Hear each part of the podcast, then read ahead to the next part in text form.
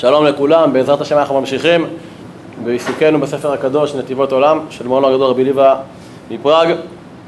הנתיב הראשון בספר דיברנו על זה בעצם נתיב התורה, שהוא בעצם מעין ספר בפני עצמו, הנתיב כולל 18 פרקים, כפי שאתם כבר יודעים, שמקיפים את כל מהותה הפנימית של התורה, דרכי קניינה, מה המגמה שלה, ודיברנו על זה שבנתיב התורה רבנו מציג לנו שולחן ערוך אודות דרכי קנייני התורה, איך ראוי ללמוד אותה, מה הקשר בין התורה ללומדיה, ובשיעור הקודם עסקנו בפרקים הראשונים של הנתיב מפרק א' עד פרק ז', ועסקנו בהקדמה קצת, הארכנו הקדמה למבוא לספר. בפרקים הראשונים אנחנו מוצאים את ההנהגות הראויות ללמוד, כמו ענווה, ביטול הגוף וכולי, ועכשיו אנחנו נמשיך מפרק ח' בו רבנו מתחיל לדון ביחס, מה היחס הנכון בין רב לתלמיד, ומפרק תשיעי והלאה נראה כבר מעלת גדולת תלמידי חכמים, תינוקות של בית רבן, ולקראת סוף הנתיב, החל מפרק שישה עשר והלאה, שלושה פרקים אחרונים, שכבר עוסקים בהסברים על קיום המצוות בשלמות, ואיך המצוות מרוממות אותנו ושומרות עלינו. כמובן שהכל מבוסס על פרק א', שכל פרקי הנתיב מודגשים על פרק א', שהתורה, שם עוסק ברוממות התורה, שהיא סדר העולם, היא השכל של העולם, היא שמירת כל המציאות וכולי. חוזר ואומר שכל מה שאנחנו אומרים בשיעור רבנו, בשיעור הזה הכוונה לבעל המחבר, רבנו המהר"ל, אוקיי? טוב, אז אנחנו מתחילים בפרק ח', פרק ח', הכותרת שלו זה החיוב ללמד תורה, מי ראוי ללמד וממי ראוי ללמוד. אז למדנו שהתורה עניינה שהוא השכל העליון הנבדל והיא סדר העולם, וכעת רבנו למד מכך עניין נוסף במהות, במהות הפנימית של התורה. מאחר והתורה היא שכלית, מאחר והתורה היא תכלית השכל, ותכלית השכל זה להשפיע ולהנהיג את המציאות, אז ממילא, אני מצטט, עיקר התורה כאשר משפיע לאחר, ובזה מורה כי התורה היא שכלית, משפט, מתפשטת מבלי גבול. זו נקודה מאוד חשובה. כי הגשמיות זה דבר מוגבל, זה דבר שהוא הוא, הוא תחום, הוא מצומצם להגדרות מצומצמות. עכשיו, כל עוד אדם לומד לעצמו בסדר, אז מאחר והוא גשמי ומוגבל, אז גם התורה שהוא לומד היא ניתנת בכלים שהם מצומצמים, שהם מגובלים. אבל שהוא, שהוא לומד על מנת ללמד, כלומר על מנת להשפיע, אז בכך הוא בעצם הוא מתחבר לייעוד, הוא מתחבר לתכלית של התורה, מה התכלית של התורה? שהיא שכל אלוקי נבדל, זאת אומרת בלתי מוגבל, הוא יכול להשפיע את זה. כמו שהוא יוצא מכליו על מנת להשפיע על הזולת. ומי שלומד על מנת ללמד, ומי שלומד על מנת ללמד וגם על מנת לעשות, כלומר שהלימוד שלו לגמרי יצא וישפע, כי יגיע למצב של, של רמת המעשה, אז זה בכלל שלמות התורה, זה התכלית. וזה יוביל לשלמות הוצאת השכל האלוקי לפועל ממש.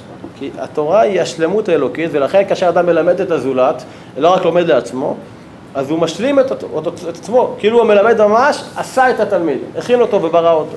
עכשיו, כל עוד התלמיד לא למד תורה, אז הוא לא שלם, אז הוא כבר לא נחשב בריאה. ועכשיו שהוא למד אצל הרב, אצל המלמד, אז עכשיו פתאום הוא נחשב שלם, אז מי, השלים אותו? לכן הדגש הוא הלימוד דווקא למי שאינו שלם, כמו בן חברו, תלמידו, ולא ללמד דווקא מישהו כבר חכם וכבר שלם בתורתו. ולכן אומרים חז"ל שהמלמד תורה לבן עם הארץ הוא זוכה, הוא זוכה להיות אהוב מאוד על הקדוש ברוך הוא כי הקדוש ברוך הוא כולו שכלי ובזה שהוא מלמד את בן עם הארץ, אז הוא גורם להתפשטות התורה גם למרחבים התחתונים, המרחבים המוגבלים של המציאות. כלומר, הוא מביא את התורה לעוד מקום ששם היא לא הייתה מושגת. והרי כל התכלית של התורה, שהיא שכל לא נבדל, שהיא, שהיא בלתי מוגבלת, זה להתפשט, בלי מגבלות. ולכן המלמד בעצם הוא מדמה לקדוש ברוך הוא שהוא שכלי ומשפיע. ולמרות שהוא משפיע על הכל, תראה, לא ואז גם הוא, המלמד, משפיע על הכל, כמו הקדוש ברוך הוא, ואז הוא מתעלה לדרגת השכל העליון, ויכול להיות עם הקדוש ברוך הוא בישיבה של מעלה, יש לו חלק בעולם הבא וכולי. ולכן, לפי זה מסביר רבנו, למה החכם, יש לו יכולת לבטל גזרות, כן, תמיד חכם גוזר, כשהוא מבטל, או יש לו יכולת להפר נדרים, אני מקריא מלשונו של רבנו, כלל הדבר המלמד לבן חברו תורה הוא שמתפשט שכלו על זולתו ובזהו שכלי גמור. עד שהוא ראוי שיהיה לפני השם יתברך מצד מדרגת השכל שבו. ועוד יותר, כאשר מתפשט שכלו לבן עם הארץ, כי עם הארץ שהוא רחוק מן השכל שהיא התורה, והוא משפיע לו השכל, הקדוש, ברוך, הקדוש ברוך הוא גוזר גזירה והוא מבטלה, שיש בו השכל הפשוט, כי ביטול הגזירה מצד פשיטות השכל. ולפי זה אנחנו נבין למה חז"ל מדברים במילים מאוד חריפות בגנות כל מי שמונע עצמו מללמד תורה לאחרים. אנחנו חז"ל במסכת סנהדרין דף צדי א', ולכן יוסף הצדיק, שהוא היה המשפיע, המשביר, הוא לא רק שמר על עצמו את כל השפע, לכן הוא זכה לברכות הכי נשגבות, כיוון שהוא כל הזמן היה עוסק בהשפעה, לכן יעקב פינק אותו בברכות מאוד מיוחדות. ועם כל החשיבות שבהשפעת התורה, עדיין רבנו מסייג שצריך להיזהר ולהשפיע תורה למי? רק למי שהוא כלי כיבוי לכך, מי שראוי.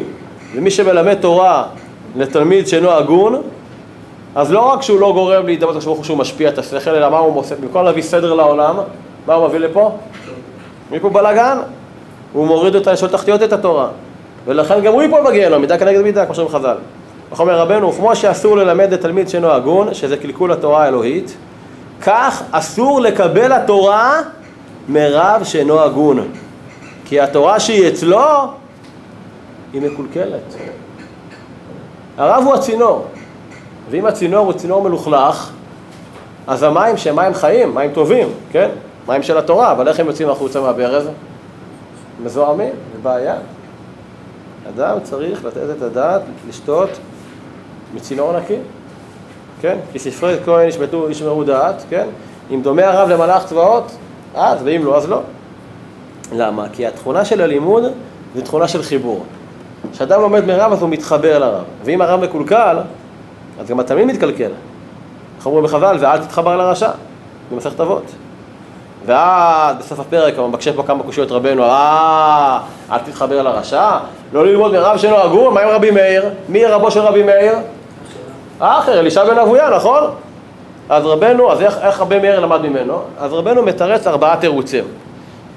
נסכם אותם בקצרה. התירוץ הראשון, שרבי מאיר היה כבר תלמיד גדול בפני עצמו, והאיסור ללמוד מרב שרב שהוא לא טוב, רב שאינו הגון, זה רק לגבי קטן, שהוא לא ידע להבחין בין הריבון, בין הרימון לבין קליפתו. הרי רבי מאיר מצא רימון, בתוכו אכל, קליפתו זרק. התירוץ השני, של רבי מאיר בעצם לא היה אפשרות ללמוד ממישהו אחר, ולכן כשאין ברירה, אז תורה וללמוד אני צריך ומותר. התירוץ השלישי, שרבי מאיר סבר שגם אם הוא מקולקל הרב, הוא לא בסדר, אבל התורה היא עצמית אלוקית, היא נבדלת. היא נבדלת מהחוטא כמו שהכיפה, הקליפה, נבדלת מהתוכן. כן, יש את הגרעינים של הרימון, ויש את הקליפה של הרימון. אז ככה היא נבדלת, וכן גם התורה נבדלת מהרב שהוא לא הגון. כולה או? מה? כל התורה או חלק? אז כנראה חלקים שהוא למד בנושא הזה, ולכן הוא אומר שזה ההיתר. התירוץ הרביעי זה שרבי מאיר למד מאחר סתרי תורה. וסתרי תורה הם כבר לגמרי, לסתרי תורה זה תחום בתורה שהוא לגמרי נבדל מן האדם, נבדל מהמציאות, נבדל מה... ולכן אין חשש שהחטאים של האחר ישפיעו על סתרי התורה, אותם למד רבי מאיר, ויקלקלו אותו. אבל צריך לדעת, מנינו פה ארבעה תירוצים שמונה רבנו למה רבי מאיר הותר לו ללמוד מהאחר, אבל להלכה חכמים חולקים לרבי מאיר. חכמים סוברים שאפילו במקרים הללו, לפי ארבעת התירוצים של רבי מאיר, עדיין אסור ללמוד מאדם רשע, מרב שאינו הגון, ולכן בהתאם לזה גם רבנו מסביר שאסור ללמוד מספרי לימוד שהם של כופרים. אלא אם כן, יש בהם בבחינת דמה שתשיב לאפיקורוס, כדי שתוכל להשיב להם באותו מטבע ולהבין שאתם מדברים, אז בשביל זה מותר, ועוד נרחיב על זה בהמשך, בהמשך הפרקים. עד כאן פרק ח', פרק ט'. פרק ט' כותרתו מעלת התלמיד חכם. אז בפתיחת הפרק כותב רבנו, מעלת ומדרגת לומדי התורה, אי אפשר לפרש מעלתם ומדרגתם העליונה כאשר איתם התורה. לכאורה העניין הזה של מורה, העניין הזה של יראה, שייך רק לאלוקות. אז איך זה שרבי עקיבא פירש את השם לא קראת יראה לרבות תלמידי חכמים? אלא שמסביר רבנו שיראת החכמים זה בעצם השלמה ליראת שמיים. היראה הרי נובעת מתחושת הנבדלות. אני פה והוא שמה, הוא בשמיים, כן? כי השם בשמיים אתה על הארץ, לכן ידברך מעטים. הוא פה, הרב כזה יודע ואני מה אני יודע כלום, אז, אז יראה זה תמיד פה על של נבדלות. האדם מרגיש שקדוש ברוך הוא נבדל, הוא מעל המציאות ולכן הוא ירא ממנו.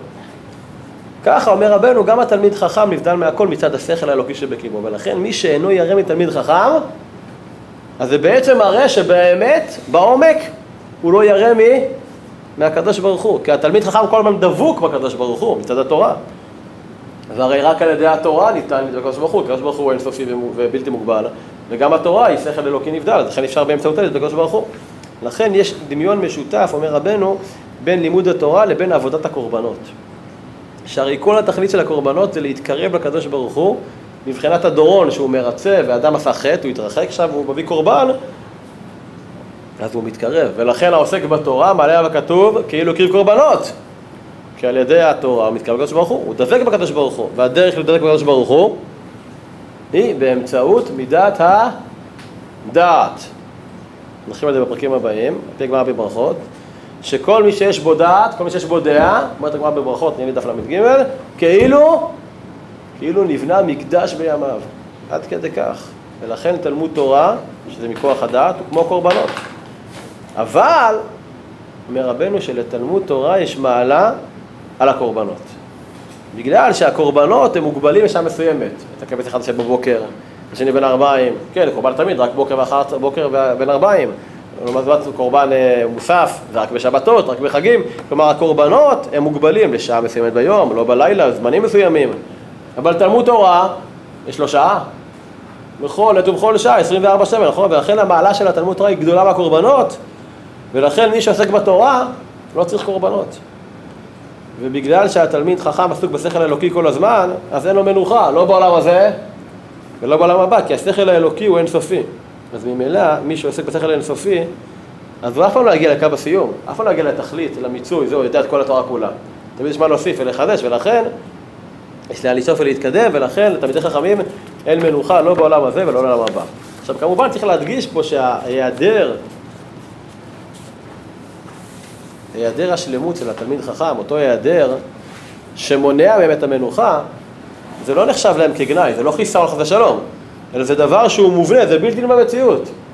כן, שכל אדם לומד, לומד, לומד, כל הזמן הוא לומד, עדיין הוא לא יגיע למאה אחוז של ידיעת התורה, ולכן זה משהו מובנה, ולכן זה לא חיסרון, אדרבה, זה יתרון שנותן לך drive, חשק, מנוע שמקדם אותך ללמוד עוד ועוד ועוד ועוד. בסיום הפרק, פרק תשיעי,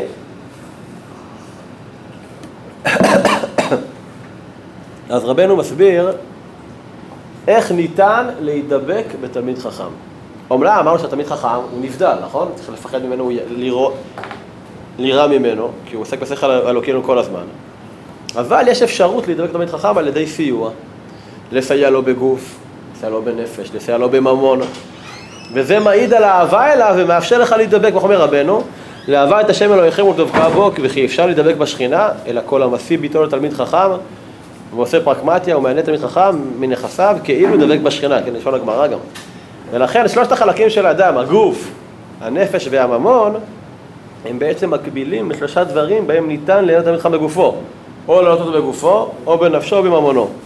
כמו היחס של גוף האדם אל השכל שהוא מנהיג אותו והוא מוליך את כל הגוף. עד כאן, פרק תשיעי.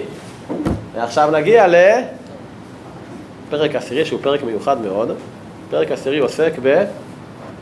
מעלת התורה של תינוקות של בית רבן.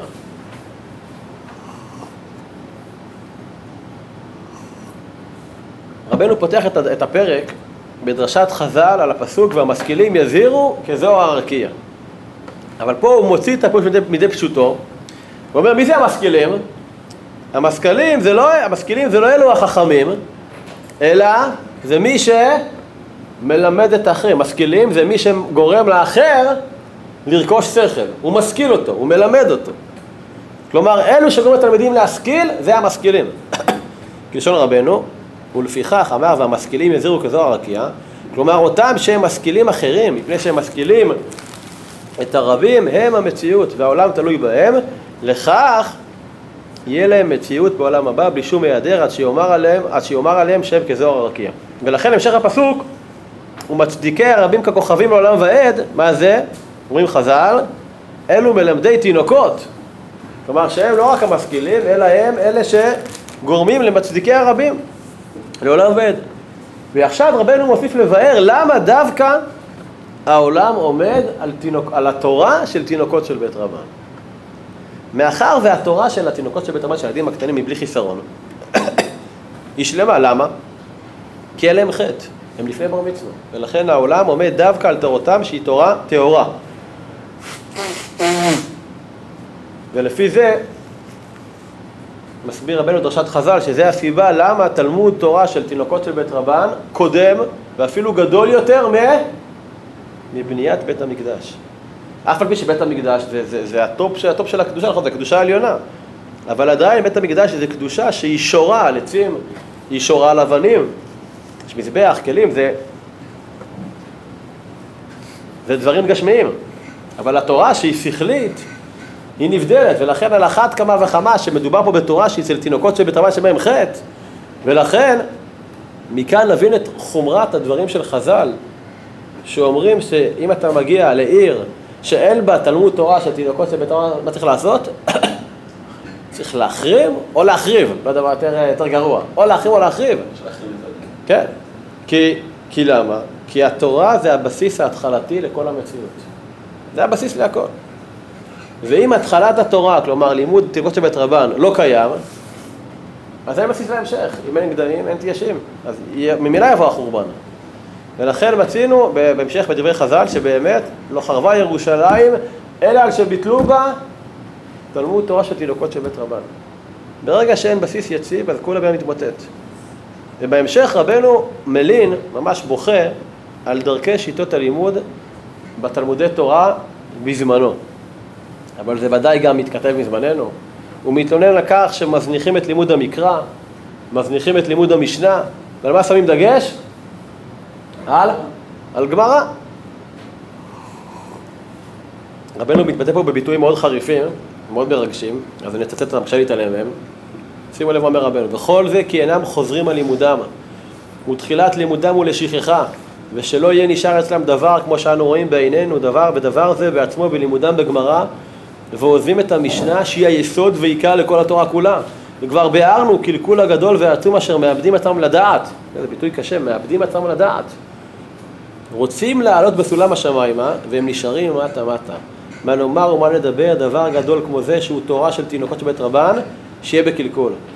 ואז מה קורה? רק בשנות הלימודים הם מעמיקים יותר בלימוד גמרא בעיון, בתלמוד, ואז שאין יסודות של הבנת המקרא, של הבנת המשנה, אז אומר רבנו, רבים חללים מפילה. לא סתם. איך הוא אומר? הכל בשביל תקלת הלימוד שאינם נוהגים כראוי בתורה. אנחנו יודעים שאחד מתלמידיו המובהקים של המהר"ל מפראג, מי היה? של רבנו המהר"ל? דיברנו על זה רבי יום טוב ליטמן הלר, נכון? שאיזה חיבור הוא כתב? תוספות יום טוב על המשנה. הוא כתב את זה בהוראת רבו, המהר"ל. רבנו אמר לו, תראה, אנשים מזניחים את המשנה, כי זה לא למדני, כי זה פשטני מדי, אז אמר לו, תחבר לימוד שהוא למדני, שהוא מעמיק. לכן התוספות יום טוב זה לא ברטנורה. לא ברטנורה זה פירוש יותר למדני. במשניות היותר מפורסמות יש עיקר, עיקרי תוספות יום טוב. צמצמו את כל השקלא וטריא ורק את המסקנות. אבל התוספות יום טוב זה חיבור שמטרתו להאהיב ולהגביר את הלימוד של המשנה להמונים, בעיקר על בחורי הישיבות. בהמשך הפרק רבנו מסביר למה בני העניים הם ראויים יותר לזכות לתורה. למה? כי בשונה מהעשירים, שיש מה שנקרא להם הרבה עשירות, הרבה שפע, כלומר הם יותר אחוזים בגשמיות, העניים יותר אחוזים בהיעדר, במה שאין להם. ובגלל זה הם לא מחוברים לגשמיות. ולכן אצלם יותר מצויה הפשיטות, הענווה, ההכנעה, והפשיטות, הענווה וההכנעה, אלה הם סימני העיקר של התורה. וזו אחת הסיבות למה הכהן גדול שנכנס לקודש הקודשים, אז הוא נכנס דווקא בבגדים לבנים, שרומזים לעניים, למקום הפשוט, ולא בבגדי זהב, שרומזים לעשירות. אז לסיכום הפרק רבנו דורש, מה שאומרים חז"ל, במעלת המלמד תורה לבניו שזכה לעולם הבא. למה? בגלל שהתורה היא נבדלת, וגם העולם הבא הוא נבדל מהעולם הזה. לכן מי שמשקיע בלימוד תורה לבנים שלו, כלומר מי שמשפיע עליהם תורה שהיא השכל הנבדל, ודווקא בזמן שהוא מצוי בעולם הזה המוגבל, אז בכך הוא נעשה להיות ראוי, כלי, כלי קיבול ראוי יותר לעולם הבא, שהוא כולו נבדל. ועכשיו הביאור הזה מביא אותנו לרצף של שלושה פרקים, בהם רבנו עוסק במעלה של תלמידי החכמים. טוב, עכשיו הגענו לפרק 11, מעלתם העליונה של תלמידי החכמים. אומר חכם מכל אדם במשלי, כבוד, כבוד חכמים ינחלו. מביא רבנו שכל העניין של הכבוד זה רק כאשר הוא רחוק מהגשמיות. הרי מה זה עניינו של הכבוד? כבוד זה משהו רגשי, זה משהו מעמדי, זה לאו דווקא משהו פיזי מוחשי. אמנם לכבוד יש השלכות גשמיות, לכל הכיבודים, אבל הכבוד מצד עצמו, מה זה כבוד? כבוד זה תחושה. ולכן, לפי רבנו, זו תחושה שהיא מתייחסת רק למה שהוא רחוק מהגשמיות. כי הגשמיות עצמה היא נוטה לדברים שהם מגונים, והשכל הנבדל, שהוא נבדל מהחומר, זה כבר... זה כבר המקום של הכבוד. לכן דווקא חכמים ינחלו את הכבוד. כי דווקא החכמים, למה דווקא הם נוחלים כבוד? כי דווקא הם מנותקים מהגשמיות, הם עוסקים בשכל הנבדל. ולכן צריך לכבד את החכמים, כמו שמכבדים את הזקנים, מפני שיבה תקום, ועדת הפני זקן, מה הזקן עשה? הזקן זה לא חכם בהכרח. מה זה זקן? זקן זה הזקנים, זה האנשים שהם הכי פחות נוטים אל החומר. חומרים אחרים כבר עם רגל וחצי בעולם הבא, נכון? ולכן, בגלל זה הזקנים אומרים לכבוד, כלומר, כי כבר לא, הם לא מחוברים לגשמיות כל כך. אומרים חז"ל, ואין זקן למי שקנה חוכמה. וזה החיבור בין חוכמה לזקנה. כלומר, גם החוכמה וגם הזקנה זה דברים שהם משוללים מהגשמיות. ולכן דווקא החוכמה והזקנה ראויים לכבוד. ולכן, לפי רבנו תלמיד חכם, זה לא רק מי שיודע תורה, כלשון חז"ל, צינא מלא ספרים, כלומר הוא איזשהו פרויקט פשוט מהלך, שזוכר הכל, זוכר הכל, ואיפה כל דבר כתוב, לא רק זה, אלא תלמיד חכם זה מי שהתאחד, מי שהגוף שלו הפך להיות עצם ממש מהתורה אחרי רבנו, ויש לו דמיון גמור אל התורה. כמו שמסופר שרב אברום שפירא זצ"ל, ראש מרכז הרב, הרב הראשי לישראל, לשעבר, שהוא ביקר בארצות הברית, שהוא היה הרב הראשי, אז הוא פגש בבית כנסת את הרב סולובייצ'יק. אז הוא ישר קם לכבודו וחיבק אותו ונשק אותו, אמרו לו רבנו, איפה מתאים שמותר לחבק ולנשק בני אדם בבית הכנסת? הוא אמר, מה אתם רוצים? ספר תורה מהלך. כן, לא חיבקתי ונשקתי אותו מצד היותו בן אדם. חיבקתי ונשקתי אותו מצד היותו ספר תורה חי. כלומר, הרב סולובייצ'יק לפי רב אברום הגיע למצב שהוא כבר התאחד עם התורה לגמרי. לכן זה ספר תורה. דרך אגב, כל הלכות קריאה ביורד סימן ש"מ, הלכות קריאה על, של אבל, לאחד ישיבת קרוביו, נלמדים מקריאה על, על ספר תורה או על דברים אחרים מאלה. טוב, אז כיוון שהחכמים הם עצם התורה, ולכן הם, בגלל שהם עצם התורה, הם יכולים להפחית אפילו מלכות אחת מ-40 מלכות, במקום 40 יכנו, כן? באים חזר לא 40 יכנו, אלא 39. ולכן אפילו שהם אומרים על שמאל שהוא ימין ועל ימין שהוא שמאל, לא תסורו, יש ציווי לא לסור, צריך להקשיב להם. איך אומר רבנו? כי החכמים הם עצם התורה גם כן. וכמו שגזר השם יתברך ונתן התורה לישראל, כך נתן החכמים והם גם כן עצם התורה, כי לא דבר ריק הוא דבריהם. ממילא, לפי הדברים שאמרנו פה במעלת התלמיד חכם, אז מי שמבזה תלמיד חכם, הוא בגדר מגלה פנים בתורה שלא כהלכה. כן? כי אם לא, אם לא היינו אומרים ככה, אז לא היה לחכמים כוח, סמכות, להוריד מלכות אחת מהתורה. אלא רק מצד זה שהם עצם התורה הם יכולים לבטל משהו, להוריד משהו, נכון? ולכן, אחרי שרבנו הסביר איך התלמיד חכם הוא כזה עצם התורה, אז עכשיו בחלק השני של הפרק הוא עובר לעסוק מהי הקדושה של התלמיד חכם. לדעת רבנו העניין הקדושה זה ההתרחקות מהפחיתות החומרית של הגשמיות. אני אחזור על זה, לפי רבנו, וזה מופיע הרבה בכתבי המהר"ל, שהקדושה זה ההתרחקות מהפחיתות החומרית של הגשמיות. עכשיו, בגלל שתלמיד חכם הוא מתרחק מהגשמיות, כי הוא עוסק בשכל העליון הנבדל, אז בזה הוא הופך להיות קדוש. ולכן אחרי זה רבנו דן איך צריך להתייחס תלמיד חכם. כלומר, איזה יחס יותר ראוי לתלמיד חכם. האם יש לאהוב את התלמיד חכם, או שמעדיף שנראה ממנו, שנפחד ממנו. כמו כן רבנו עומד על המעלת התורה. האם התורה היא... על מעלת התורה דווקא בגלל שהיא תמידית ונדחית מעל הזמן. אז גם התלמיד חכם שהוגה בתורה בהתמדה כל הזמן, גם היום וגם בלילה, למעלה מהזמן, שהוא דבוק בשכל העליון, אז ממילא מי שמענה תלמיד חכם, אז כאילו הוא הקריב קורבן תמיד. לא סתם קורבן לעולם, זה קורבן תמיד. דווקא קורבן תמיד, שהוא הקורבן הכי עליון, הכי גבוה, שעל ביטולו אנחנו בוחרים בי"ז בתמוז, לא על ביטול דברים אחרים. לא על מוספים ולא על האשמות, דווקא לקורבן התמיד. כי זה הקורבן שהוא לא נופל תחת הזמן. ולכן חז"ל מפליגים בהרבה מקומות בש"ס במעלת מי שמכבד תלמיד חכם, ובפרט החכמים שנודדים ממקום למקום וצריך לדאוג להם לאכסניה. אומר רבנו שהחכמים שעוברים ממקום, גולים למקום תורה ממקום למקום, אז הם בגדר של מבקשי השם. כמו שראינו, ב, כמו שנאמר בשמות פרק ל"ג, שביקשו את השם, שמי שמבקש את השם זה מי שהולך אחרי ארון הברית, כלומר מי שהולך אחרי התורה. ומי שמארח תלמיד חכם, ועלינו שנזכה, אז הוא זוכה לשלמות. כמו שהגוף זוכה לשלמות כאשר הוא אכסניה למוח, לשכל, נכון? אז כמו שהמארח שהגוף, והתלמיד חכם זה השכל, אז כמו שלגוף יש הרבה תועלת שהשכל נמצא אצלה, אז גם למארח יש הרבה תועלת שהתלמיד חכם בא אליו. כי כאשר השכל מצוי בגוף, אז הגוף נהנה, הוא, השכל משפיע על הגוף.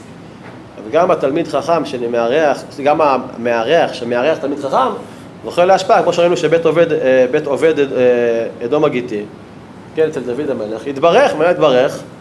בגלל שהוא היה אכסניה לארון הברית שבו התורה.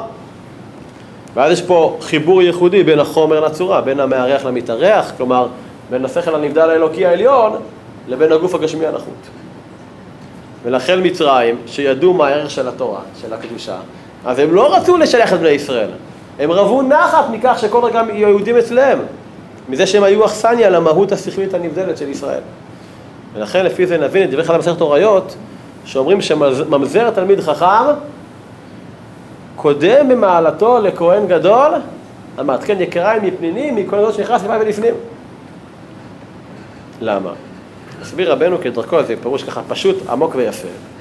בגלל שהכהן גדול בעומק יש לו זיקה לגשמיות. למה זיקה לגשמיות? כי הכהונה זה תכונה שעוברת בירושה, זו תכונה גנטית. בגלל שזו תכונה גנטית, זה לא מהאב, אז זה קשור לגוף, לגשמיות. אבל חוכמת התורה היא מורשה היא לכולם. לכן גם אפילו ממזר, אין, אין לה זיקה לגוף לתורה. גם ממזר יכול, ולכן אין, אין הבטחה, לא ייתכן שתלמיד חכם בהכרח יהיה תלמיד חכם כמוהו. אבל מי שהוא כהן, אז בהכרח גם הבנים שלו יהיו כהנים. כי התלמיד חכם, השכל שלו הוא נבדל. וכל דבר שהוא נבדל מהגוף, אז מהותו לא תימשך לצאצאים באופן אוטומטי. ולכן הממזר, אף על פי שמצד הגוף שלו יש לו פחיתות, הוא בא מחטא, הוא מציאות לא טובה, נכון? אבל מצד קניית השכל הנבדל הוא לא מוגבל, והוא יכול לעלות במעלתו גם לכהנים הגדולים. חז"ל הפליגו בעניין הזה בכמה מקומות, עד כדי כך שאמרו אפילו בעבודה זר דף ג' שגוי שעוסק בתורה, הרי הוא ככהן גדול. כלומר, אף על פי שלגוי אין קדושה מצד הגוף שלו, אם הוא עוסק בתורה הקדושה, הרי הוא כמו כהן גדול שנולד מטיפה קדושה. כי החיבור בין הגוף הגשמי לשכל הנבדל העליון הוא לא חיבור שהוא אוטומטי. עד כאן פרק 11. נכון? עכשיו הגענו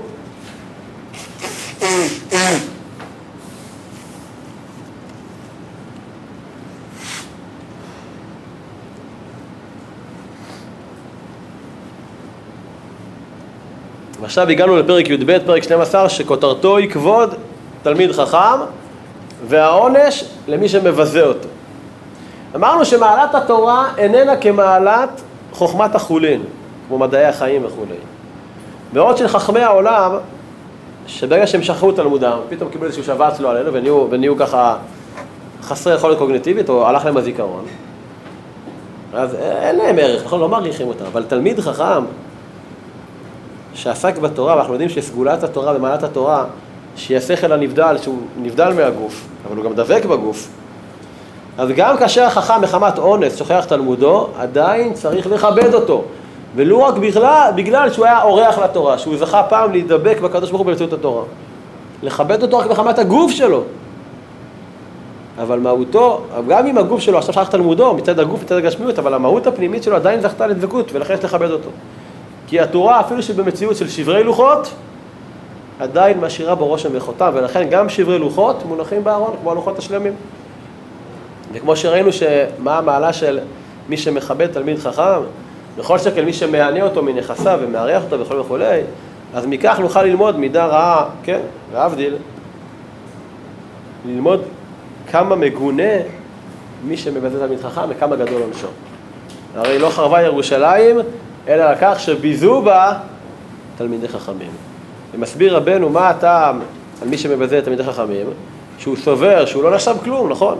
ואז בעצם הוא מתנגד לסדר העולם ושורש המציאות, שזה התורה, וחושב אותה שהיא לא כלום, שהיא היעדר. ומידה כנגד מידה. הוא ביזה תלמיד חכם, וסובר שהתלמיד חכם הזה הוא אפס, הוא כלום, ולכן הוא צריך לזכות להיעדר, ולכן אז מה, אז גם הוא הוא, המבזה יזכה להיעדר, להיעדר הגמור, שזה עונש המיתה. ועכשיו רבנו עובר להסביר, שזה בעצם החלק הראשון של הפרק, מה בין אפיקורוס לבין, ומה בין כופר, אפיקורוס, לבין מישהו מגלה פנים בתורה שלא כהלכה. לכאורה, היינו אומרים שמה זה אפיקורוס? זה מי שכופר בקדוש ברוך הוא. אלא מבאר רבנו שהאפיקורוס זה לא רק מי שכופר בקדוש ברוך הוא, אלא אפיקורוס זה אפילו מי שהוא מבזה תלמידי חכמים. פה מתבססת הדרשה של רבי עקיבא, את השם חתירה, לרבות תלמידי חכמים. כלומר, מי שמבזה תלמיד חכם, אז הוא בעצם הוא פוגם, הוא פגום במידת את השם אלוקי חתירה. איך אומר רבנו? כי התלמיד חכם הוא התורה עצמה. נחזור לזה, התלמיד חכם הוא התורה עצמה. איך הוא כותב פה כלל הדבר? כל שהוא פורק העירה מאיתו, דבר זה הווה הפקרותא. הפקר, שאין הפקרותא רק פורק עול, שאין על פניו עירה, כמו שהתבהר. הוא מגלה פנים בתורה, הווה כאשר מבזה התורה, ואין התורה נחשבת בעיניו. כאשר מבזה תלמיד חכם דבר זה, נקרא מגלה פנים בתורה שלא כהלכה.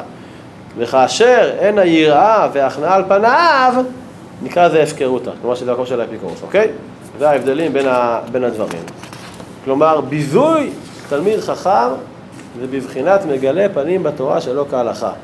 אבל שהוא לא מבזה אותם, אלא רק לא ירא מהחכמים ורק לא נכנע בפניהם, אז כמו שזה שמבזה לחברו בפני תלמוד חכם, אז, אז הוא מעיד שהוא לא ירא מהתלמוד חכם, אז פה לא מדובר על הפקרות, אלא על גדר של אפיקורסות. וכדי לסבר את האוזן, מציין רבנו לדברי חז"ל בתחילת מסכת שבת. שמה אומרים שם חז"ל במסכת שבת? שעדיף לאדם לשמש ישמעאלי או רומאי, ואפילו לשמש, יהיה משמש של רשע, של איזשהו פרסי, כן, של אדם חבר, אדם, אנשים הרעים, ולא תלמיד חכם, למה? כי אם הוא ישמש תלמיד חכם, יש לך שהוא יפגע בו. ואם הוא יפגע בתלמיד חכם, שכוחו כוח גדול, כוח השכל האלוקי הנבדל הוא כוח גדול, אז בעצם הוא פוגע בכוח השכלי העליון נבדל, כלומר הוא פוגע בשורשים של המציאות, ואז המכה שהוא יחטוף זו מכה מאוד אנושה, לא עלינו. ולכן אמרו חז"ל, קללת חכם באה אפילו על חינם, אפילו שלא התכוון, כן, כשגם על פי השליט. ולכן, כמובן הדברים אמורים גם לתלמידי חכמים שצריכים לנהוג בכבוד בחבריהם, שגם תלמידי חכמים, כן, כמו תלמידי רבי עקיבא, שלא נהגו כבוד זה בזה בפסח לעצרת, ומה קרה להם? מתו בזמן קצר. רבנו מסביר שזה לא סתם, אלא הם מתו דווקא בין פסח לעצרת. כלומר, דווקא בימים שבהם מתכוננים למה? ספירת העומר, מתכוננים לקבלת התורה. דווקא אז הם מתו. ולכן, כי דווקא אז צריך לעסוק ביתר שאת ויתר עוז לכבוד התורה.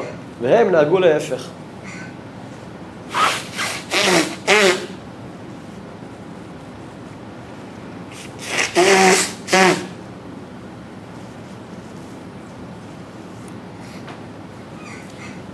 ולפי זה אנחנו נבין למה תלמידי רבי עקיבא דווקא מתו במיטת האסכרה, לא עלינו. שזה חולי שמתחיל בפה ומסתיים בגרון. למה? כי אמרו חז"ל בשבת דף ל"ג שאסכרה באה על הביטול תורה.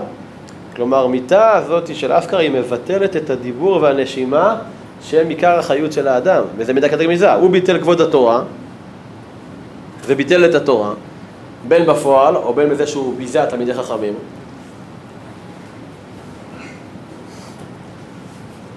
כלומר לא נהג בהם כבוד וכולי. לכן דווקא רבי אליעזר הגדול, אותו רבי אליעזר שנודע על ידי חבריו החכמים, נכון? בסיפור של תנורו של אחנאי, אז בסוף יומיו, שהוא עומד למות, לפני מותו, מה אומר לחכמים? היזהרו בכבוד חבריכם.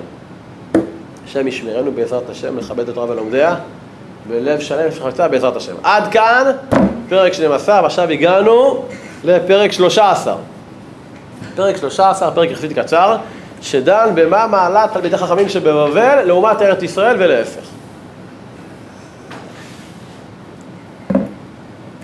בתחילת הפרק רבנו מציין שורה של דברים, שלפי חז"ל הדברים האלה מאופיינים בשנאה פנימית ביניהם. הוא מונה פה את הכלבים, את התרנגולים, את הזונות, ויש אומרים גם את התלמידי חכמים שבבבל. המכנה משותף לכולם, שיש פה שנאה פנימית. כלומר, יש כאלה ששונאים את החברים שלהם בגלל שהם מרגישים שהחברים שלהם פחותים, הם לא במדרגה שלהם. ויש ששונאים את החברים שלהם בגלל הגבורה שלהם, שהם טובים מהם. יש ששונאים אותם בגלל שהם רשעים, או בגלל חשיבות עצמית. וגם התלמידי חכמים שבבבל, הם לא נוחים, הם לא מנעימים זה לזה בלימודם, זה מקל חובלים, בשונה מהמקל נועם של ארץ ישראל. ולכן אצל תלמידי חכמים של ארץ ישראל, רבי זרע, כשהוא עולה לארץ ישראל, אז הוא ישר מתענה מהתעניות, למה? לשכוח תלמודה של בבל. כי בארץ הקודש, ארץ ישראל, שזה המקום של משכן הקדושה, אז הכל, מש, הכל בשוויון, הכל בסדר רואי, כולם שווים. אבל בבבל יש משול, אה, כי, כי שם בלל השם שפת כל הארץ, שם בלילה, יש שם עירוב, חוסר אחדות, וזה בא לידי ביטוי בצורת הלימוד שבבבל, צורת הלימוד שבגלות, שזה, אופן, איזה צורת לימוד זו? זה דרך לימוד של, של פלפול. פלפול זה מוליד לחושך, נכון? נכון שיש, הדגש בפלפול זה על קושיות, על אה, מה שהחבר שלך אומר, תקשה על דבריו, תפלפל בדבריו, אל תקבל אותם, נכון? נכון שיש מעלה בחידוד השכל ופלפול למדני, אבל בארץ ישראל הגיעו לאותן מסקנות, הם קנו את החוכמה, מבלי שהם היו צריכים להתווכח ולהפגוע בחבר. הגיעו לאותה קניין הלכה בצורה של נחת, בירור הלכה לאמיתה, דרך חכמים ואחד נשמעים. אבל שהפלפול הוא קודם להלכה, ומגמת הלימוד היא בעיון, לא להגיע להלכה, אז יוצאים ממנו מחלוקות. לכן ארץ ישראל פועלת בתכונה הפנימית שלה לחיבור בין התלמידי חכמים שבה. לכן בארץ ישראל אין מריבות, ככה אומר רבנו, בשונה מבבל, כי משהו בסגולת ארץ ישראל שהוא גורם לחכמים לא לריב ביניהם. הלוואי עלינו, בעזרת השם, שנזכה, את החכמים בארץ ישראל, אצלנו לא יריבו. בהמשך הפרק רבנו עובר לעסוק מהם ההנהגות הראויות לתלמיד חכם כדי שהוא יהיה מכובד על הבריות. אז אומר רבנו ראוי לתלמיד חכם שתמיד יהיה הילוכו בנחת, יתנהג בנחת. לא כמו אלה שטועים וסוברים, וזו שגיאה, שתלמיד חכם צריך להיות כל הזמן עם ריתחא דאורייתא, כל הזמן להיות ככה כעסן וקפדן, לא. איך אומר רבנו? אבל יש לך לדעת כי החומר מתפעל בקלות, והשכל הקשה לא מתפעל. מי שכל פעם כועס וכעסן ורגזן ומקפיד, זה מראה שהוא לא בשליטה שכלית אבסולוטית, אלא מי שולט עליו? הרגש. הזזת לו את הגבינה, פתאום אמרת ויעצמך פוגע לקרב בשכם, או עשית ניגון אחר, ישבת במקום שלו, מה קרה? בנחת. כמו כן התלמיד חכם צריך להקפיד בסעודה שלו, עם מי הוא אוכל, מתי הוא אוכל, איך הוא אוכל, וכמובן שלא ייטול חלק בסעודה שהיא לא מכובדת. ועל התלמיד חכם לדבוק במידות השכליות, כלומר שלא ידבק בו מאומה מחוסר הסדר שמעיד על היעדר השכל, ולכן הוא צריך להתרחק ממקומות שעמי הארץ נמצאים בהם, שבהם ניכר, כמו השוק, היעדר הסדר השכלי ושל לבוש לא מכובד, וכולי וכולי וכולי. עד כאן פרק 13. ועכשיו אנחנו הגענו בשעה טובה ומוצלחת לפרק 14. פרק 14 עניינו מעלת הדעת והחיוב ללמוד כל החוכמות. עד כדי כך. אומר רבנו שהתנאי הבסיסי והתנאי הראשוני לקנות את החוכמה זה לבקש אותה. כלומר, לרצות להיות חכם ולקנות חוכמה, ממילא לטרוח לשם כך. עכשיו, לכאורה מדברי חז"ל יש איזשהו פלפולון, כי מדברי חז"ל משמע במקום אחד שצריך קודם כל יראה כדי לקנות ולהשיג חוכמה. אבל במקום אחר אומרים חז"ל, אם אין חוכמה אז אין יראה, אז תחליטו, מה קודם, יראה או חוכמה? אז רבנו מיישב בצורה מאוד יפה שקודם כל צריך קצת חוכמה. קצת חוכמה, ואז באמצעותה זוכים ליראה.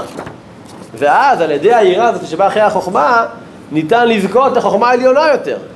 ורק אחרי שזוכים לחוכמה העליונה ביותר, אז תבין יראת השם, אז באמת תבין יראת השם.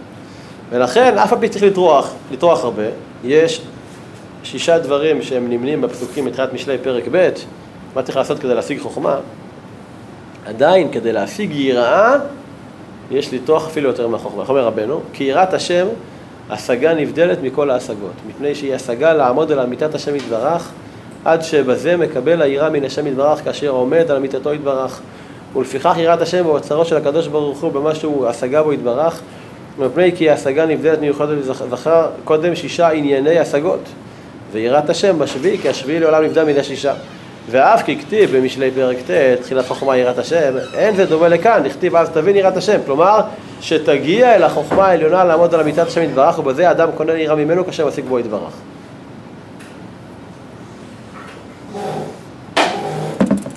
וכמו שהחוכמה, כמו שצריך, כמו שהיראה היא דבר נבדל ולכן קשה לה, היא קשה להשגה, ואז צריך לטרוח הרבה כדי להשיג אותה, כך מסביר רבנו שגם מידת הדעת היא מידה שהיא נבדלת וקשה להשגה.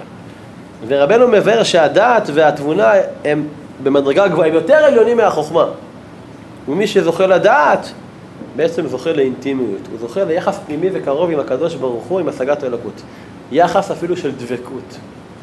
לכן ברכת הדעת, אתה חונן לאדם דעת, ברוך השם חונן לדעת, זה ברכה בצורה של חנינה, מלשון מתנת חינם. כי מצדנו אנחנו לא רואים את זה, מה פתאום? אבל אסור לנו להסתפק רק באתה חונן לאדם דעת. כמו שהוא יתברך, מלמד לאנוש בינה. אלא אני מבקש, וחוננו מאיתך חוכמה בינה ודעת. הוא אומר פה דעה, בינה והשכל, כן, כי הוא אשכנז. אבל חוננו מאיתך חוכמה בינה ודעת. לכן הברכה פתחת בלשון של קביעה. אתה חונן לאדם דעת. לא כמו שאר הפרשות, רפאנו משיבנו, לא. הברכה נפתחת בקביעה. אומר רבנו, וזה מפני כי ראוי שיושפע הדעת תמיד מן השם יתברך, כי הדבר שהוא קורא לשם יתברך, הוא יתברך משפיע אותה תמיד, ולכך אמר, אתה חונן לאדם דעת, הוא מלמד לאנוש בינה, כפי שאומר רבנו. ובתל לזה אנחנו עכשיו נבין למה ברכת הדעת, חולל הדעת, היא הברכה הראשונה בסדר הבקשות שלנו בתפילה.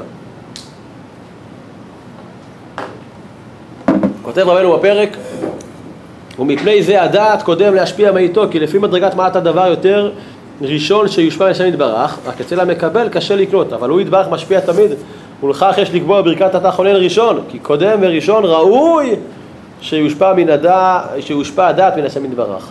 ועוד נתן טעם שני, כי אי אפשר שיהיה העולם בלא דעת, כי מה היה אדם נחשב אם לא היה הדעת, רק היה נמשל כבהמות נדמה. אם לא היה בו הדעת, ולכך אמר עוד שכל מי שאין בו דעת, אסור לרחם עליו, וכאילו אינו אדם. בשביל שני תנאים אלו, ראש הברכות האמצעיות, אתה חונה, בשני טעמים אלו, ראש הברכות האמצעיות הוא אתה חונה לאדם דעת. כלומר, עד כאן מעולת הדעת, ועכשיו רבנו מתחיל לבאר לנו מה העניין של הדת. ואומר לנו רבנו, שזה מוכר מהרבה מקומות אחרים בחז"ל, שעניינה של הדת זה החיבור והדבקות. כן, האדם ידע את חווה אשתו. לעולם יהיה דעתו של אדם, מה? יהיה דעתו מעורב עם הבריות. כי כוח הדעת יכול לחבר את הכל, לערב. ומי שאין לו דעת, אז אין לו בעצם חיבור לבריות, כלומר אין לו בעצם חיבור למציאות. לכן יובן שמי שיש בו דעת, כאילו נבנה, כל מי שיש בו דעה, כאילו נבנה מקדש בימיו, למה? כי המקדש זה החיבור וההתעלות של העולם הזה למציאות הנבדלת, במקדש הם נפגשים, וזה העניין של הדת, לכן מי שיש בו דעת, אז הוא מתעלם מהמדרגה הגשמית למדרגה העליונה הנבדלת, ולכן בהיות ישראל בנים למקום, אז ראו להם יותר מכל כוח הדת והחיבור בדקות העליונים, ולכן נבין למה בגויים יש חוכמה. בגויים יש חוכמה, נכון, אבל בגויים אין תורה. כי כל העניין של התורה זה השכל העליון הנבדל והחיבור אליו בכוח הדעת, והוא המוליד דבקות בו יתברך. אז חוכמה יש בגויים, אבל דעת, שזה עניין של חיבור ודבקות, אין בגויים. ולכן אומר רבנו שצריך להימנע, כפי שראינו מקודם, להימנע מלימוד חוכמות חיצוניות. ועם זאת, אומר רבנו, שכל לימוד שהוא מקדם את ההבנה שלו במהות העולם, מה התפקיד שלו, מה התפקוד שלו, אז רק שצריך ללמוד, אפילו יש חיוב ללמוד את זה. כפי שאמרנו בשיעור מבוא, שרבנו בעצמו היה בקיא במדעים, הוא היה בקשרים מאוד טובים עם האסטרונום הדני, טיכו ברא, שמעתם עליו? טיכו ברא היה תלמיד, מה? הוא היה, הוא היה מהאסכולה של, של קופרניקוס, שסברו שבעצם ה, הוא ביסס את הפיתח את התורה של קופרניקוס, שהיה אה, מדען פולני, אני חושב, שהוא זה שחידש לנו שהשמש היא במרכז, והכוכבים, כאילו כוכבי הלכתם מסתובבים סביבה ולא להפך, חשבו שהכדור הארץ היה המרכז והשמש סביבה, אז טיכו ברא בא, הוא נולד שלוש שנים אחרי קופרניקוס, אבל הוא מבית מדרשו מהאסכולה שלו. ורבנו גם, והוא הקים, טיכו ברא, הקים בפראג מצפה כוכבים, והרבנו המבקר אצלו, מדבר איתו במדעים, הוא גם הכיר רבנו את יוהנס קפלר. קפלר היה התלמיד המובהק של ברא, מי שלמד פיזיקה חוקי קפלר, הוא המציא בעצם חוקי קפלר שמתארים את ההיגיון של תנועת הכוכבים סביב השמש, שהחוקים האלה כעבור 80-90 שנה הם היו הבסיס לתורת התנועה וכוח הגרביטציה של, של ניוטון. אז רבנו הכיר אותם, פעל איתם, ולכן הוא אומר, כל מה שכרוך בלימוד פלאי הבריאה ואיך השם מדאיג את הטבע, צריך ללמוד. ובפרט יש בו מה שדע מה שתשיב לאפיקורוס. רבנו גם זכה, זכה עכשיו להכרה, שבגלל שהוא היה עם אה, קפלר וברה, שעשו תצפיות מהמצפה כוכבים שלהם, אז אחד המכתשים בירח, אני חושב, קוראים לו רבי לוואי, הרי כל המכתשים בירח נקראים על שם המדענים. אז אחד מהם נקרא, יש מכתש שנקרא רבי לוואי, איפה לא הייתי שם? אני לא יודע, אבל זה נקרא מכתש על שם המהר"ל. הוא תרם את חלקו לקפלר וברה במצפה הכוכבים בפראג. לענייננו, אז אמרנו שכל מה שהוא כרוך בלימוד פלאי הבריאה והנהגת השם את הטבע, צריך ללמוד, יש בזה גם אחד מהאדם שלי והאפיקורוס, וכמובן, אם הוא מוצא בדברי חכמי הטבע סתירות, דברים שסותרים את אמונת ישראל, או כפירה וכולי, אז כמובן שהוא צריך לדחות את הדברים ולדעת איך להשיב עליהם. קיצורו של עניין, צריך ללמוד מהם כל מה שאפשר, כדי לדעת למה הקדוש ברוך יותר טוב, איך הוא מנהיג את העולם, ועם זאת לדעת ולהשיב על הסתירות באמונה שמתעוררות כל לפעמים מהכתבים שלהם. עד כאן פרק 14, ועכשיו אנחנו עוברים לפרק 15, שזה פרק, כפי שאמרנו בהתחלה, יש בו מן הבהלה. יש בו קצת, אה, קצת דברים מבהילים, דברים קשים, אבל דברים חשובים. כותרתו של פרק 15 זה חומרת היות האדם עם הארץ. האדם נחשב כמו דג, נכון? מה הדג? אין לו חיות בלי מים. ככה אדם אומר רבנו ללא התורה אין לו חיות, מאחר וגם הנשמה וגם התורה שורשם בעליונים, שורשם למעלה, ולכן בלי התורה אין חיות לנשמה. אומרים חז"ל סיפור על פפוס ורבי עקיבא, כן, במקום חיותנו מתיירים, במקום מיתתנו לא כל שכן. וכמו כן רבנו מגדיר שרק מי שעסק בתורה והגיע למדרגת התורה, ואז הוא פורש ממנה, אז זה ניתוק ממנה, זה נחשב שהוא פורש מהחיים. כאילו, אבל מי שמעולם לא היה בים, אז איך הוא יפרוש מהמים? אז זה לא נחשב שהוא פורש. לכן, מי שמעולם לא עסק בתורה, אז הוא לא בגדר הזה של, של פורש מן התורה. ולכן, על פי זה יובן שכל מי שזוכה להתעלות, והוא זוכה להתעלות בעיסוק בשכל העליון נבדל, שהוא התורה, אז ממילא, כל רגע שהוא מפסיק מהתורה, לטובת עניינים בטלים, של ביטול תוירה, אז זה כמו דג שיוצא מהמים, שהוא, שהוא זוכה להפך החיים, לא עלינו. אבל כפי שאמרנו, זה רק באדם שהוא זכה לעסוק בתורה, ופתאום הוא מפסיק לעסוק בה. אבל עם הארץ, איך אומר רבנו, שהוא חסר מן התורה, אז זה כבר משהו אחר. בסופו של דבר אומר רבנו, תכלית האדם, ובכלל תואר אדם, זה ניתן רק למי שמימש את הפוטנציאל האלוקי שטבוע בו. כלומר, מימש באמצעות התורה והמצוות. לכן אדם נקרא על שם אדמה. אדמה זה נקראת כך רק כשהיא מוציאה לפועל את הטוב שלה, את המגמה שלה, את הפירות, את הצמחים. נרחיב על זה בשיעור על הביקורים, בשיעור הבא. ולכן כותב רבנו, ואשר אינו מוציא הנשמה אל פועל אל הפועל בתורה ומצוות, נקרא בור. מה זה בור? כמו שדה בור שלא מגדל גידולים. אדם לעמל יולד. כלומר, הכוונה שאדם נברא לעמל התורה, דרך הרמז לעמל יולד, לעמל ראשי תיבות, ללמוד על מנת ללמד. פשט! אדם לעמל יולד, אדם, כמו שראינו קודם, ללמוד על מנת ללמד. זה מה אתה משכילים הזהירו, נכון? ורבנו אפילו פה, אני אומר פה את הפשט ככה דרך הרמז, ככה לחייך, כי עכשיו יש פה שורה של דברים חריפים מאוד. פה עכשיו רבנו אומר שעם הארץ הוא בכלל לא בגדר אדם, הוא מביא ראיות מגמרא בפסחים, שבדף מ"ט, שבכלל כל דף מ"ט עמוד ב' שם בפסחים, מי שלא רוצה את עם הארץ שיקרא את הדף הזה בעל פה, ידע אותו, ואז יהיה לו ככה רבאק, לא להיות עם הארץ, הם דברים קשים. אומר רבנו עם הארץ אסור לאכול בשר, על פי הגמרא, נכון? כי תמיד חכם שאוכל בשר אז הוא מעלה אותו, אבל עם הארץ הוא בהמה, אז מי התיר לבהמה לאכול בהמה אחרת? לאכול בשר? הרי אתה לא מעלה אותה, נכון? אתה לא מרומם אותה. ובהמשך אפילו רבנו כותב שעם הארץ אפילו יותר גרוע מבהמה. ובהמשך הוא כותב שעם הארץ אפילו מדרגתו פחותה מן הגוי. עד כדי כך אני מצטט, אף אם הגוי הוא גם כן חומרי בערך ישראל שיש להם התורה, מכל מקום לא נחשב זה חומרי כמו עם הארץ, שהיה ראוי לו לקנות את השכל ואינו רוצה בו. שזה מורה יותר על הרחוק, על הריחוק ופרוש מן השכלי, כיוון שהוא חסר ממנו. ועם הארץ דומה קצת לשנה ופירש, כי עם הארץ קיבל גם כן תורת משה, ולא לומד אותה, לפיכך הוא גרוע מן הגוי שלא קיבל כלל. כן, יש אדם שאין לו כסף, בסדר, אבל אדם שהיה לו כסף, הוא בזבז הכל, זה הכי גרוע. קיצורו של עניין, עם הארץ הוא חומרי, הוא מוגבל, הוא גשמי, ולכן אין לו שום שייכות לדבר שהוא, לכל מהות רוחנית שהיא נבדלת. מה גדר עם הארץ? למה? רגע, שנייה, וה- ואמרנו, זה הגדר. כל מי שהוא חומרי ואין לו שייכות לשכל לתורה, אז, והוא פוסק, יכול להיות שהוא תמיד חכם, אבל הוא פוסק מהתורה, וגם עם הארץ. והכאב פה שהוא היה יכול, הוא היה ראוי, הוא היה מסוגל, אבל הוא לא בחר בזה, וזה הכי כואב. עכשיו, נחלקו התנאים, מסכת סוטה, מה זה גדר עם הארץ? סוטה דף כ"ב?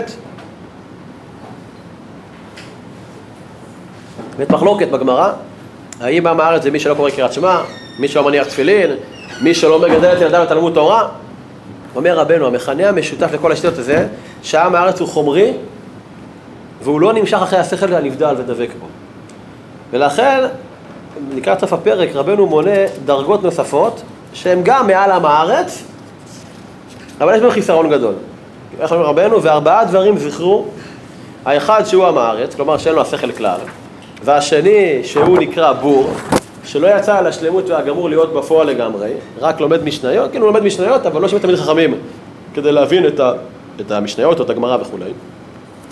והשלישי שהוא כותי, כאילו אין שייך לו השכל, רק רוצה לעשות, אבל לימוד התורה בשכל אין שייך להם וזה יותר גרוע. כלומר, הוא רוצה רק לקיים מצוות בלי להבין, בלי ללמוד. והוסיף לומר כי הוא המגושי, המגושי זה מחשב, שהתורה נחשבת אצלו כמו הכישוף.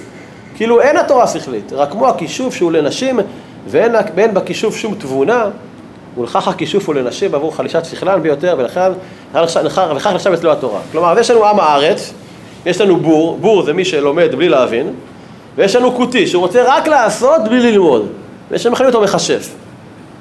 ואגב הדברים פה אומר רבנו, אודות זה שפוסק הלכה מתוך המשנה, אז אומר הוא מכשף, או הכותי. ופה הוא מעריך בסוף הפרק בגנות כל הפוסקים, שהם פויסקים בלי לעיין בתלמוד, בלי לראות את הסוגיה ממקורה, אלא רק באמצעות קיצורי דרך, מה נגיד בדורנו, כן, בקיצורי דרך, פה יש לך, אל תקשה לי מהטור והרמב"ם, כן, אז בית יוסף רק נכתב, מקביל אליו, כן, אל תקשה לי מהטור והרמב"ם, שהחיבור שלהם זה הלכה למעשה, אבל בימי רבנו, אבל מתוך היום התלמוד. אבל הוא אומר, העיקר זה לפסוק מתוך, לא רק מתוך התלמוד, לפסוק מתוך ידיעת טעם פסק ההלכה, ולא סתם כמו תוכי, כי כתוב בשולחן ערוך, כתוב בפניני ההלכה, לא, תבין מה הטעם. פניני ההלכה דווקא בדרך כלל מביא מה הטעמים, ברוב הדברים בהקדמה לפרקים. אומר פה רבנו, כל הפוסקים מתוך הספרים של הקיצורים, בלי ידיעת טעם ומקור ההלכה בתלמוד, זה נובע מחמת הקלקול הגדול, שהם לא חוזרים לתלמודם, פה הוא חוזר לביקורת בתחילת, בתחילת השיעור, נכון? ולכן פרק 15 זה בעצם סיום של נתיב התורה, שהוא עוסק בביאור דרכה, עניינה ומגמתה של התורה, וכל שמסתעף ממנו. שלושת הפרקים האחרונים שאנחנו נספיק אותם בחמש דקות בעזרת השם, עוסקים, אנחנו נספיק אותם, כן, הם עוסקים בעניינים של מצוות התורה.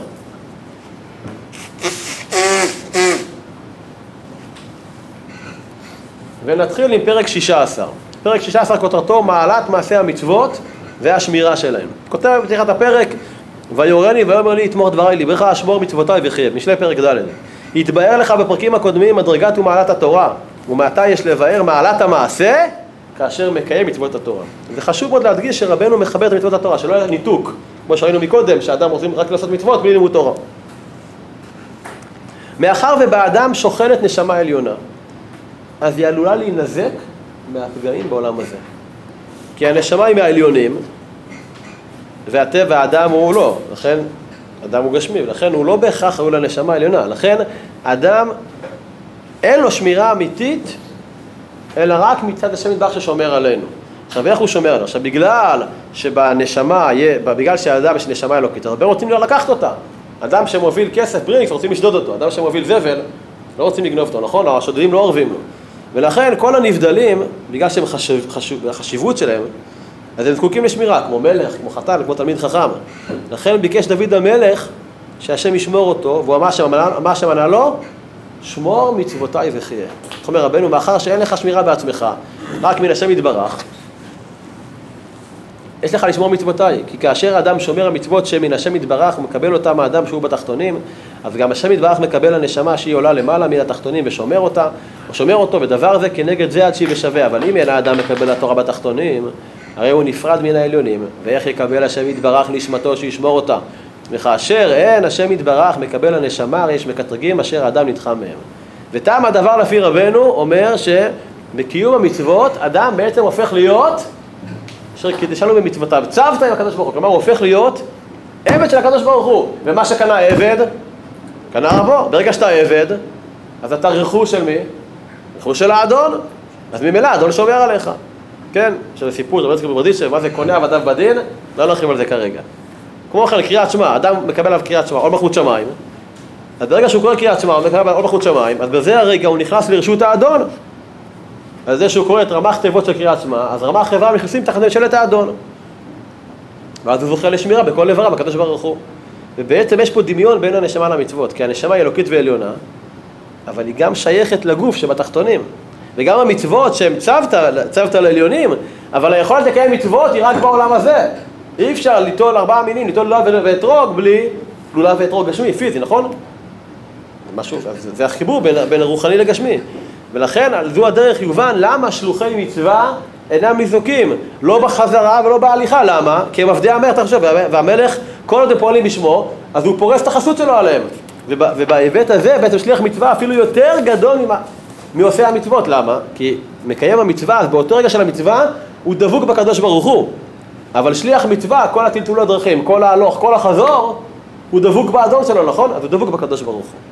הוא דבוק, בעצם השליח דבוק גם במשליח. עד כאן פרק 16, ועכשיו נעבור לפרק 17. פרק 17 עניינו, המצוות מרוממות את הגוף למעלה מחסרונותיו. אף על פי שהתורה כאמור לעיל היא סדר הכל והיא, השלמת, והיא בעצם השלמות האמיתית הנכונה, הרי שבעצם למעשה בלי קיום המצוות, לתורה אין שלמות. התורה זה לא רק תיאוריה, אלא תורה מלשון לא רעה. התורה מורה לנו דרך מעשית. ובעצם גם, נגיד ככה, בעצם מי שלא מקיים מצוות, אז למען האמת, גם תורה אינו באמת. התורה זה לא פילוסופיה מופשטת, אלא היא מתפרצת לקומת המעשה. נר מצווה ותורה אור. מסביר רבנו את הפסוק, הנר זה החלק הגשמי של המצוות. והתורה זה האור שנובע מהנר. כלומר, אם לא היה לנו את הנר הגשמי, אז אין לנו את האור הרוחני, שמופק ממנו, שזה התורה כמובן. לכן אף על פי שהתורה היא רוחנית ואדם הוא גשמי על ידי מעשי המצוות, בעצם פה נוצר נקודת החיבור, הממשק, הממשק הראוי בין הרוח לגשם, כמו שראינו בפרק הקודם.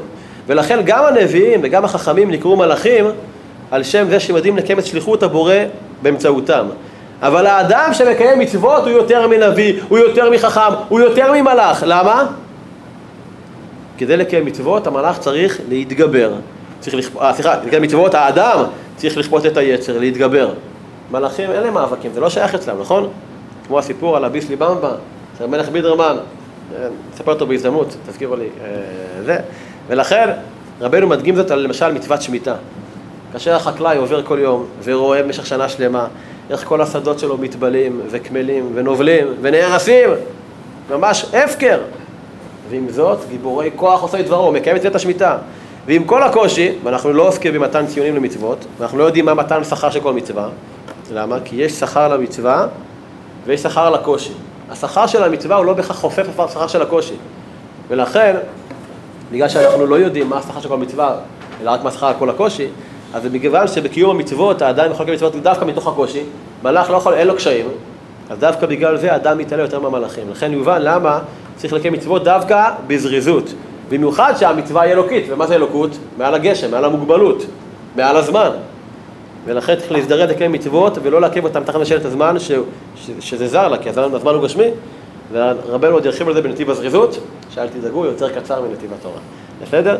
ובפרט, למה צריך להזדרז במצוות? כי המצוות זה מה שמוביל את האדם לשלמות, לכן צריך לרוץ לקראתם. איך אומרים דוד המלך, שש אנוכי על אמרתך כמוצא שלל רב. ולכן על פי זה יובן למה מותר לרוץ לדבר מצווה אפילו בשבת.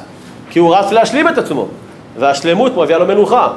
בעוד החיסרון פוגע מנוחה, וכל העניין של שבת זה מנוחה. עד כאן פרק 17, ועכשיו נסיים בקצרצרה בפרק 18, קיום המצווה בשלמות. איך מקיימים מצוות בשלמות? אומר רבנו, אז מקודם ראינו שמעלת המצווה היא בכך שעל, שעל האדם צריך להתגבר ולקיים אותה גם כשזה נוגד את הנטייה החומרית שלו. אבל עכשיו רבנו מתייחס פה לשלמות נוספת בקיום המצווה. וזה מה שאדם, בעקבות קיום המצוות, הוא מתבזה. למרות שזה גורם לו ביזיון, ואנשים מזלזלים בו וכולי, אל יבש מהם הלגים, למרות הוא קיים את המצוות. אבל לא רק התבזות במצוות, אלא גם שאדם מקיים מצווה באופן תמידי, בשמחה תמידית. כלומר, יש לנו שלוש שלמויות בקיום המצווה. כמו שמצינו ברב שמואל בר יצחק, שם משמח אותנו וכלה, אז הוא עשה את זה בשמחה, הוא רוקד שם עם העדפים, אומר רבנו את המדרש הזה, הוא עשה את זה בשמחה, הוא עשה את זה בשיטתיות ובהתמדה, והוא לא חשש להתבזות, כמו שאומרים ככה בגמרא בכתובות, שאומרים לו, מה, למה אתה עושה ככה וכולי. ואז כשהוא נפטר, ראו את מה מעלתו הגדולה. אז אני חוזר שלושת הדברים, עשיית מצוות בשיטתיות, בהתמדה, עשיית מצוות מתוך שמחה, ועשיית מצוות בלי חשש להתבזות על כך. ולכן שלמות המצוות, שלמות המצווה זה שהיא נעשית בשמחה. כי מעשה המצוות בעצם משלים את האדם, ותמיד השמחה כל השלמות, כמו חתן וכלה. איפה שיש שלמות, יש שמחה. אבל לא שמחה של דברים גשמיים, של דברים שהם יכולים להיעדר, להיעלם אחר כך, אלא שמחה של מצווה, בהיותה מה שקונה לאדם את השלמות המאפשרת לו להתדרג לקדוש ברוך הוא, של שלמות נצחית. ואיפה שיש שמחה של מצווה, השכינה שורה. ולכן השכינה שורה, רק במקום שם, כתוב בזוהר הקדוש, שכינתא לא שריה באתר פגים. השכינה לא שורה במקום פגום, ולכן המתחיל במצווה, אומרים לו, גמור. כי אלא איתה נקראת אלא לשם גמורה, מי שמשלים אותה. ולכן צריך לקיים מצוות לא רק בשלמות, אלא לקיים מצוות גם בהידור. כי לא מדובר כאן רק על דבר גשמי, אלא מדובר פה על מהות רוחנית. סליק נתיב התורה, בריך רחמנא דסיין. שבוע הבא בעזרת השם, בשיעור הבא נעסוק בנתיב העבודה, שכשמו כן הוא עוסק בעניינים של תפילה. לא להיבהל, נתיב התורה ונתיב העבודה זה הנתיבים הכי ארוכים. לכן פיצלנו אותם לשניים, ונקדיש לזה את שבוע הבא ותעשה אותם לתשובה, ומזמן החורף נעבור לנתיבים הקצרים ביותר, קצרים משמעותית, בהם נעסוק, אז אני מבקש שבוע הבא להכין את פרקים א' עד ט', אוקיי? שבוע הבא, מה? כולל ט', ברור אדוני לעולם, אמן ואמן.